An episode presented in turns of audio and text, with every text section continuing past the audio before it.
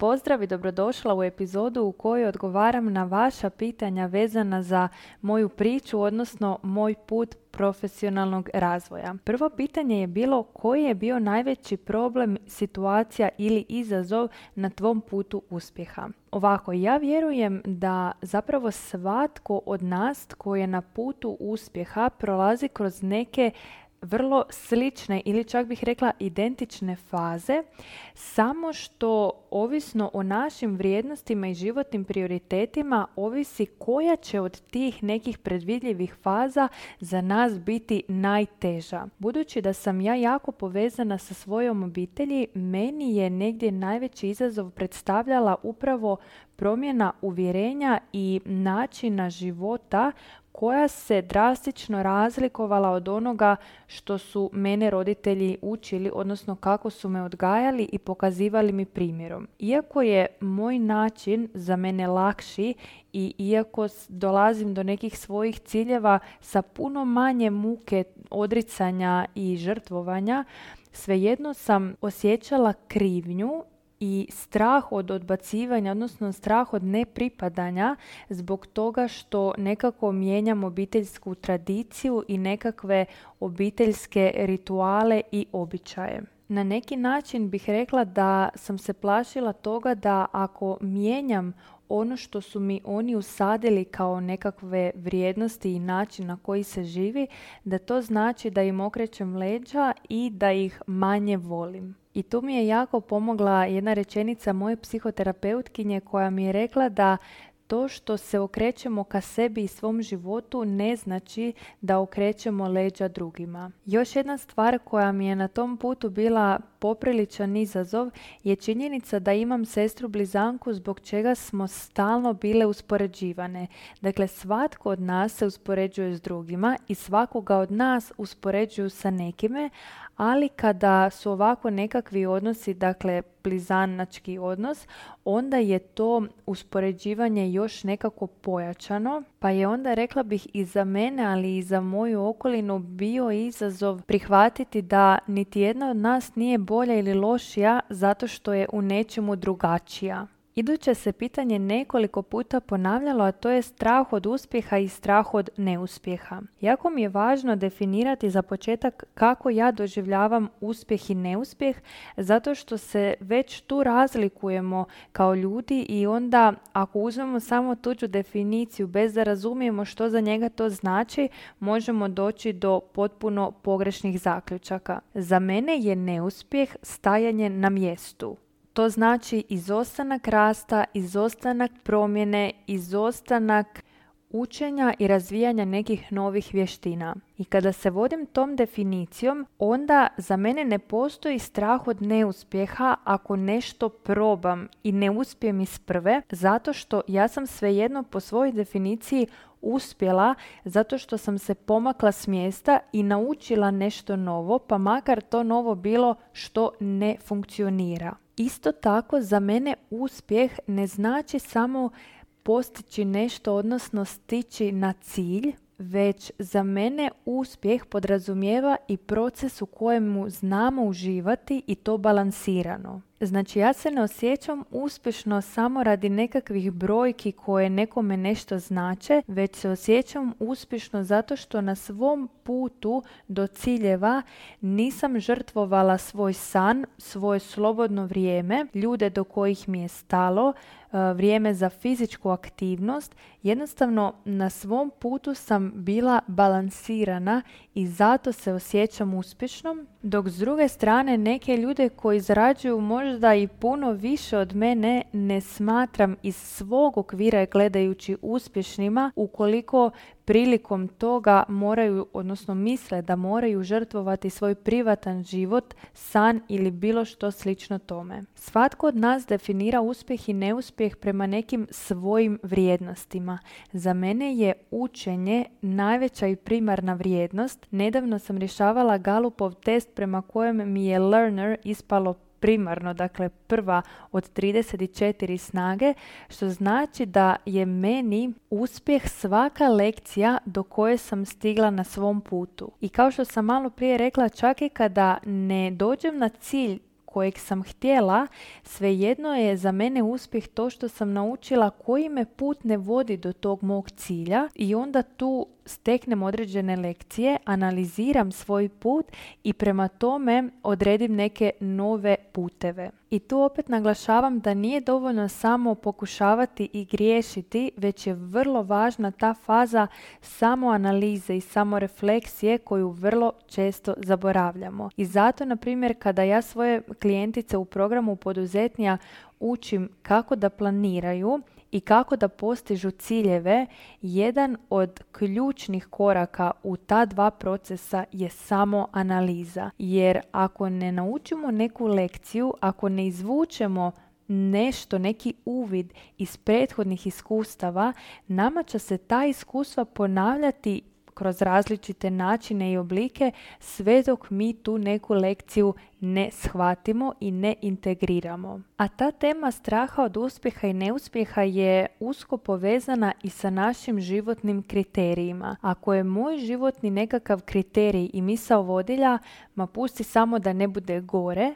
onda će za mene stagnacija biti uspjeh. Zašto? Zato što mi je bitno da ne bude gore. A kada stagniram, to znači da ne idem ka lošijem, nego da stojim tu negdje na mjestu i samim time ja sebe nekako smatram uspješnom zato što nisam se vratila nekoliko koraka unatrag. Zato je vrlo važno da radimo na upoznavanju sebe i da kroz to vidimo koji su naši životni kriteriji, da li je to nešto što nas zaista ispunjava i zadovoljava ili smo ih mi putem kroz različita iskustva u kojima možda nismo bili zadovoljni ili smo bili razočarani i tako dalje, te kriterije smanjivali. Jer onda kroz te kriterije dolazimo do toga koji su naši ciljevi, što je za nas uspjeh, kako ćemo znati kada smo uspjeli, a što je za nas neuspjeh. Jer ako ja ne postavim nekakve referentne točke temeljem kojih ću validirati jesam li uspjela ili nisam, ja bih onda sebe mogla dovesti do burnouta zato što uvijek postoji nešto više, bolje, jače i samim time ja ću svaki put kada dođem do cilja već vidjeti neki idući cilj, neku iduću stanicu, još neki veći uspjeh i time bih mogla sebe dovesti do toga da se nikada ne osjećam uspješnom iako se izvana gledajući čini da sam ja sasvim uspješna osoba. I iz tog razloga zaista vjerujem da je osobni razvoj preduvjet profesionalnog razvoja i za većinu svojih klijentica u programu poduzetnija tražim da prvo prođu, ako nisu već jako, jako puno radile na sebi, da prvo prođu program samopouzdanija zato što je upravo to upoznavanje sebe i rad na odnosu sa sobom nešto što će nam onda kasnije pomoći da odskočimo u tom profesionalnom napretku.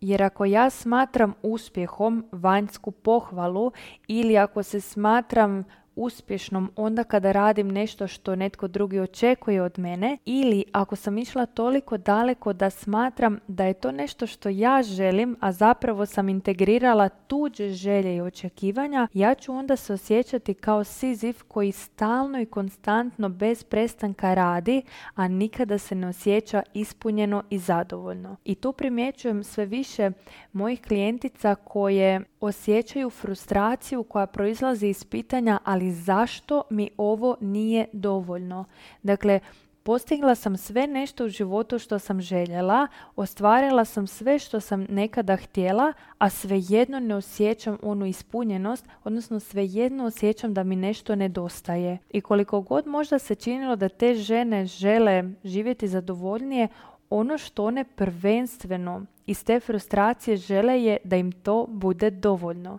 I tek onda radom na sebi dolazimo do toga ajde da vidimo što si ti od svega što si ostvarila zaista htjela, jesi li zadovoljna načinom na koji si ostvarivala, što si sve na tom putu morala žrtvovati da bi stigla tu gdje jesi i što je to što danas želiš. Jer to što si si možda i ostvarila svoje želje od prije 10 godina ne znači da su to tvoje želje danas. Iduće je pitanje bilo u kojem si trenutku osjećala da je odluka o pokretanju vlastitog biznisa urodila plodom. Ono što bih rekla je da ja kada sam otvorila prvo edukativni Instagram profil, pa zatim blog i na kraju onda podcast, ja nisam pokretala biznis, već sam pokretala kanal putem kojega ću ljudima na neki način prevoditi znanja i vještine iz područja psihologije i psihoterapije na jedan jednostavan i laički dostupan jezik i način. Dakle, moja ideja nije bila ajde da pokrenem biznis, nego ajde da informacije koje su meni pomogle da počnem živjeti zadovoljne i promijenim određena uvjerenja koja su me kočila na tom putu da učinim dostupnijima. Tada je moje razmišljanje išlo u smjeru ovo ću razvijati nekoliko godina radeći neki posao u struci, odnosno u nekoj instituciji, a onda ću kasnije s vremenom, možda kroz nekih pet godina, doći i do svojih prvih klijenata za rad jedan na jedan kao psihoterapeut kroz te kanale. Tako da sam ja kao prvo osjećaj zadovoljstva počela osjećati već tada kada sam primijetila interes za tim temama, zato što mi je mjerilo uspjeha bilo to da doprem do ljudi i da njima to znači. Jer je moja prvotna ideja bila da kreiram tako nešto.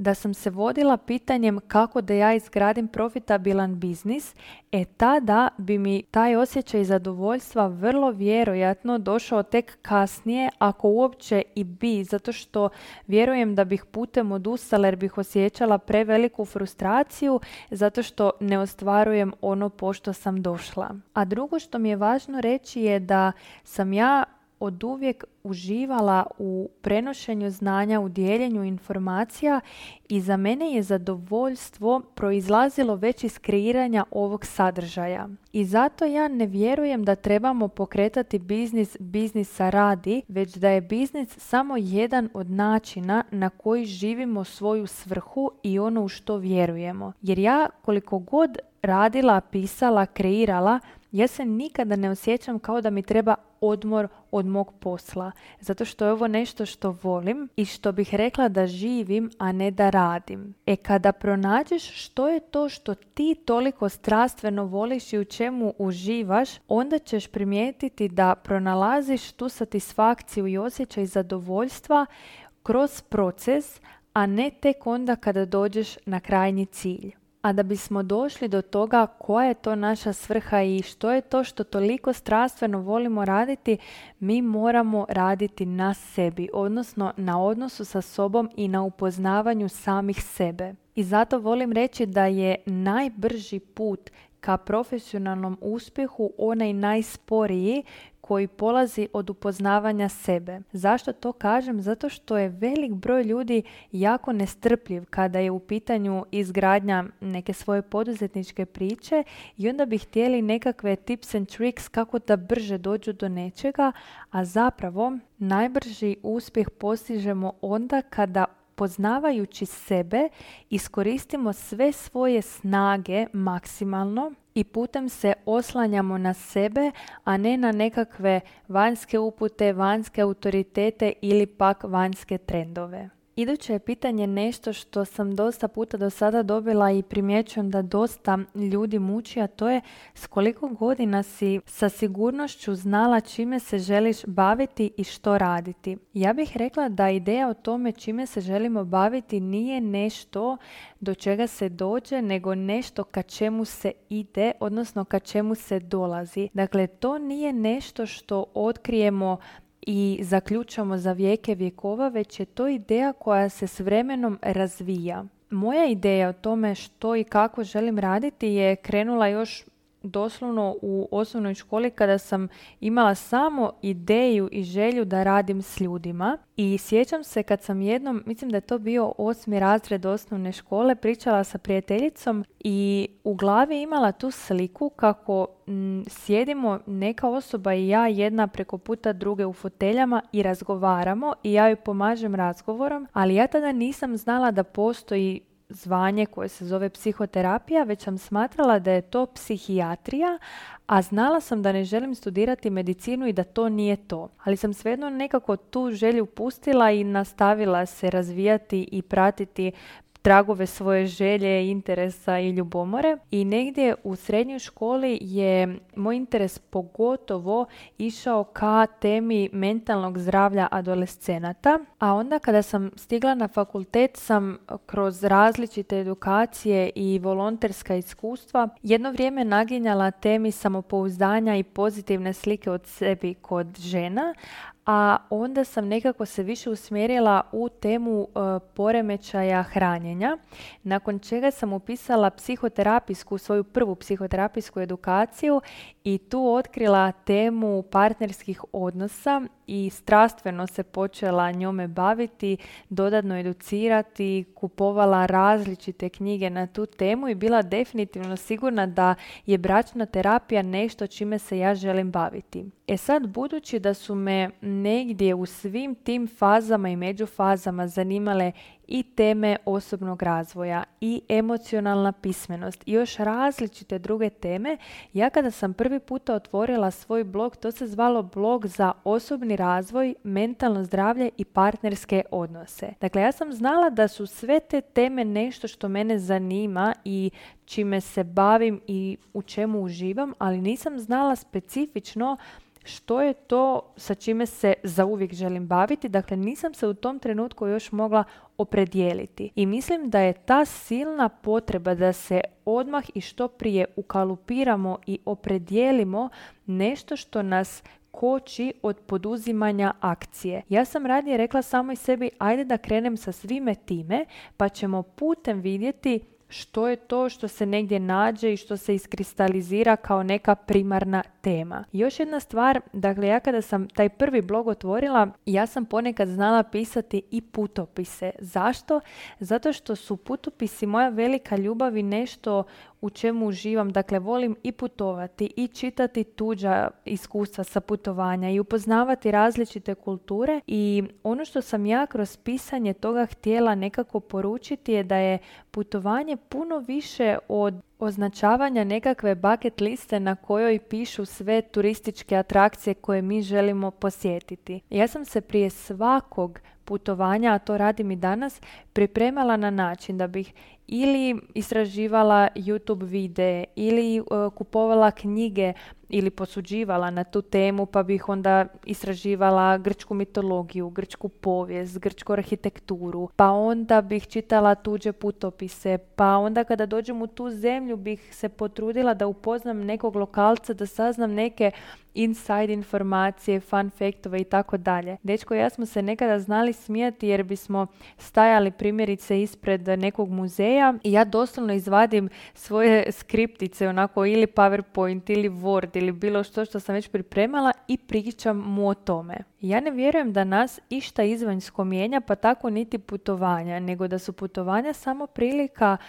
uz koju mi možemo ili ne možemo se izrasti, naučiti nešto novo, promijeniti. Ja nisam htjela doći sa putovanja bez da onako se promijenim, bez da narastem u nekom pogledu i bez da naučim nešto novo. Tako da me svaka zemlja očarala na neki način zato što sam se za to otvorila. Primjerice, Maroko je na mene imao potpuno drugačiji utjecaj nego, na primjer, New York. Ali sam za svaku tu zemlju istraživala po čemu je ona specifična, što mi ona može pružiti, u kom smjeru u njoj treba ići da bih dobila to neko specifično iskustvo. E sad da se vratim na temu,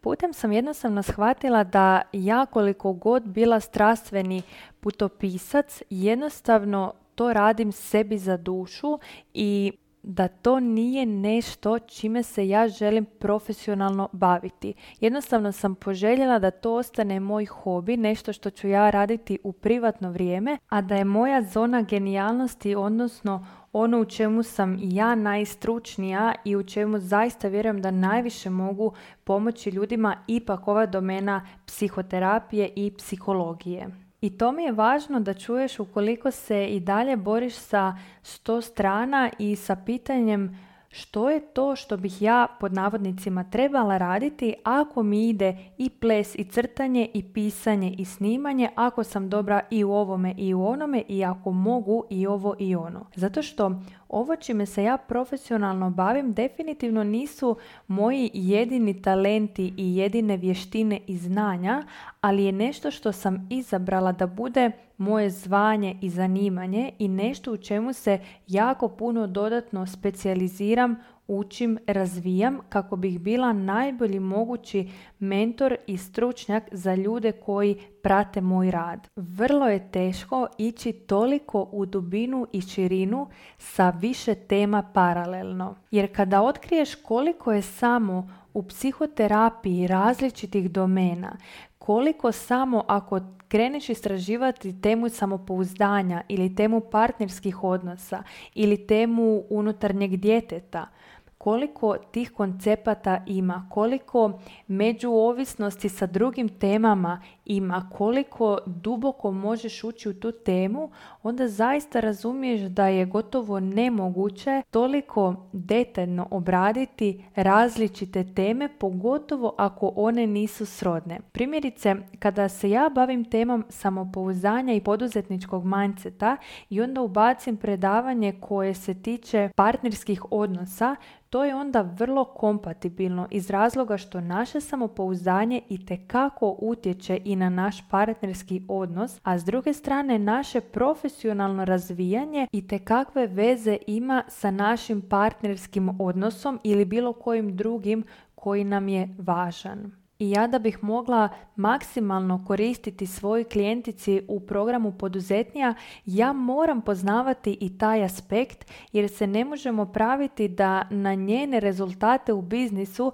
ne utječe to je li njoj taj primarni i najbitniji odnos čvrst i kvalitetan i skladan ili ona pak bježi u posao radi nezadovoljstva u braku ili radi potrebe da se dokaže kroz to zato što se nekako u braku ne osjeća dovoljno viđena, prihvaćena, primjećena i tako dalje. Veliki broj žena sa kojima radim je pokazao da kada spojimo neka svoja dva hobija ili dvije ekspertize, dva područja u kojima smo sjajni, da onda možemo imati divne rezultate u poslu, kao što je primjerice to moja klijentica Tena Đuran koja je prvo završila Montessori pedagogiju, a onda muzikoterapiju, naravno nakon fakultetskog obrazovanja i onda je sva ta svoja znanja i sve te vještine povezala u jedinstveni program kroz kojeg sad pomaže drugim stručnjacima da u svoje sustave i u svoj rad integriraju ova znanja i alate. Time želim reći da kada kažem da se moramo opredijeliti za neku temu i da ne možemo sjediti na deset stolica, ne znači da to mora biti samo i konkretno jedna tema ili jedno područje kojim smo se bavili i u kojem smo se educirali, ali mora biti na neki način kompatibilno. Možda nekome izvana se čini da psihoterapija i poduzetništvo nisu kompatibilni, ali ja sam našla tu neku sponu koja ih povezuje i zbog koje sam nekako mogla razviti posao, a bez da se odreknem neke teme u kojoj uživam. Kao što sam malo prije rekla, putovanja su neka moja ljubav i neki moj hobi, ali je to nešto što ja radim u privatno vrijeme i za sebe. Jednako kao što moj partner se bavi temom pregovaranja, a jako puno u privatno vrijeme uči o zdravom načinu života, o važnosti sna, o važnosti disanja i to su neke teme oko kojih je on vrlo strastven i vrlo stručan sada već, ali nisu teme o kojima želi učiti druge ljude jer ekspertiza kojom se on bavi je područje pregovaranja i prodaje. I posljednje pitanje na koje ću odgovoriti u ovoj epizodi kako ne bi trajala satima je kako si sebi objasnila da je to što nudiš dovoljno i da je sadržaj i materija vrijedna naplate. Ja bih rekla da to nisam samo i sebi objasnila, nego da sam pustila u javnost nešto za što sam zaista vjerovala da je vrijedno iz vlastitog iskustva, dakle zato što je to meni pomoglo i meni koristilo i naravno svim klijenticama s kojima sam volonterski prethodno radila, ali sam onda dala tržištu